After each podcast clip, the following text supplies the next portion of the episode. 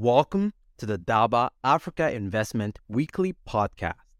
I'm Boom, CEO at Daba Finance, a unified investment platform helping individuals and businesses make high-quality investments in Africa.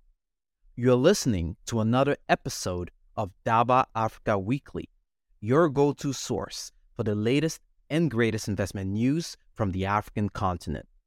Each weekend, we bring to you a comprehensive rundown of the biggest stories and trends shaping the world of finance and business in Africa.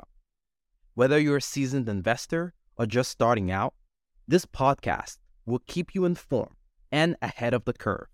So sit back, relax, grab a coffee, and join us as we dive into the exciting world of investment in Africa.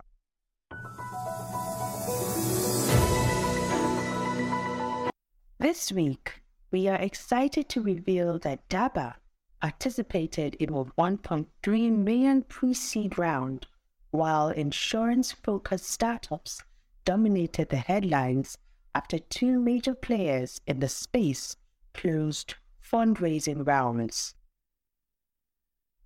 Kenya-based BuuPass, a digital ticketing company for transport operators, closed a $1.3 million pre-seed round that saw participation from Founders Factory Africa, Daba Finance, Google Black Founders Fund, and several angel investors.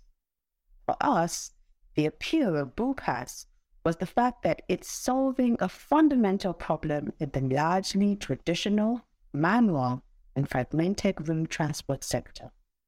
And it currently processes about 12,000 transactions per day across its booking channels and has recorded over 9 million ticket sales. Nigeria-based Curacel raised $3 million in seed funding to roll out new technology solutions designed to power new insurance experiences and expand into North Africa. Meanwhile, its South African counterpart, Naked, which offers a digital way for consumers to insure their cars, homes, and valuables, raised $17 million in Series B funding. Both deals are significant considering Africa has a crucial need for innovative insurance solutions to address the significant lack of coverage on the continent. Less than 3% of Africans have any form of insurance, although South Africa fares better compared to its peers in the region, with about 60% of its people having some form of coverage. But as a continent, there is still a lot of room to improve access, presenting a market opportunity for startups like Naked, Curacel. Kenya's data center market is at a growing stage, with revenues expected to reach $100 million by 2027. This growth is driven by 1. The growing demand from SMEs, 2. rising internet penetration rate, 3. Kenya's preference for mobile commerce, and 4. the new entrants like Africa data centers, which is significantly accelerating market expansion. Outside Kenya, the African data center market was valued at $2 billion in 2020 and is expected to grow to $5 billion by 2026 at a rate of 15%. One of Africa's largest innovation hubs, Co-Creation Hub, CC Hub, is launching a $15 million accelerator program to back and support 72 African edtech startups over the next 3 years. As Africa's startup landscape grows, accelerators like these play an important role in providing crucial access to capital and mentorship to startups. The CC Hub program is also tackling a crucial problem in Africa, a region in dire need of improved education methods.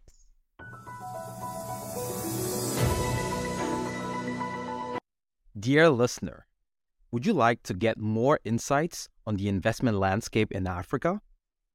Simply download the Daba Finance application today.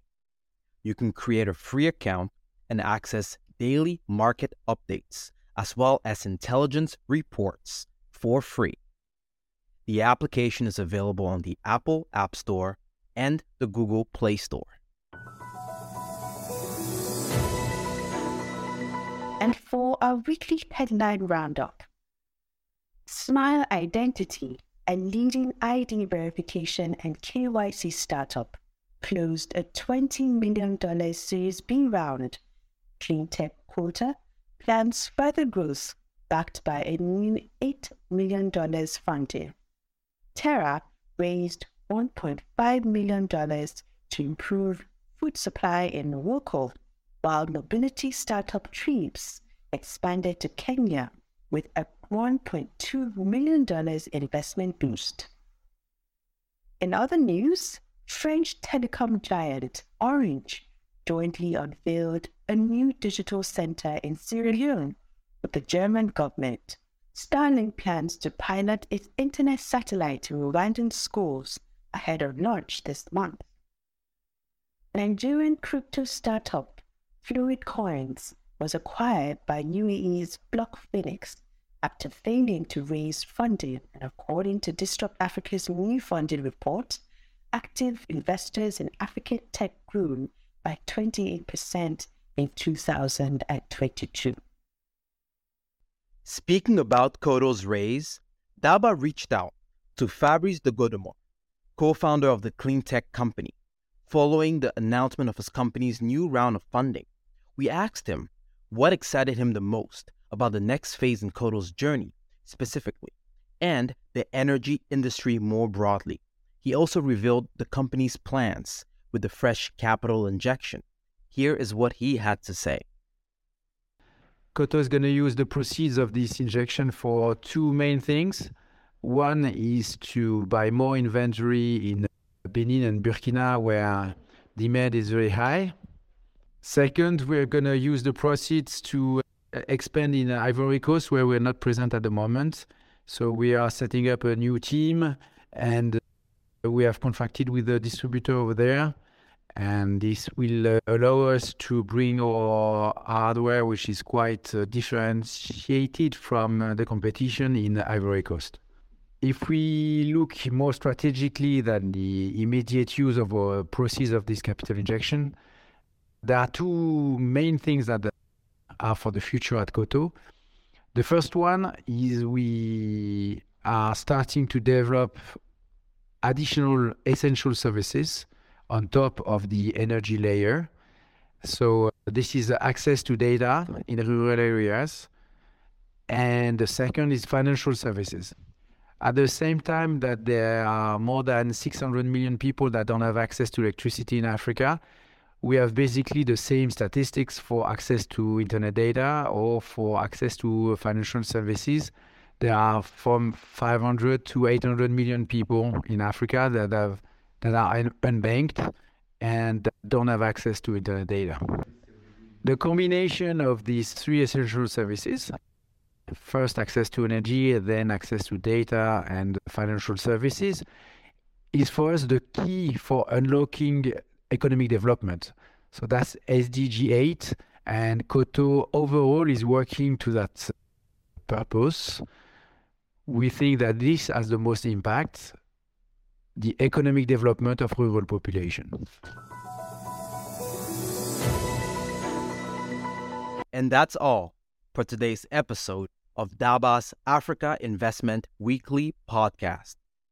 We hope you enjoyed this week's rundown of the most notable investment news and trends from across the continent.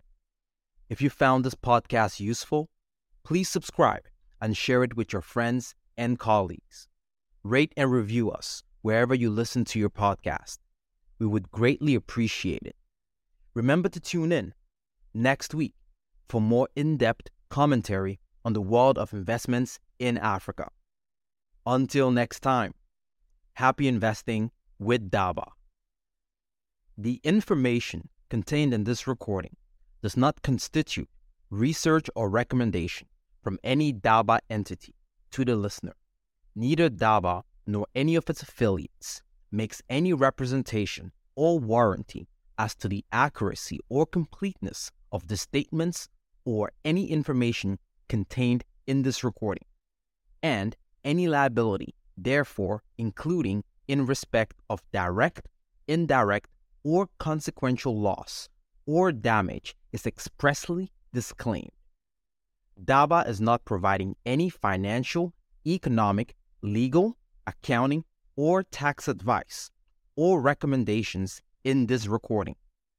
In addition, the receipt of this recording by any listener is not to be taken as constituting the giving of investment advice by Daba to that listener, nor to constitute such person a client of any Daba entity.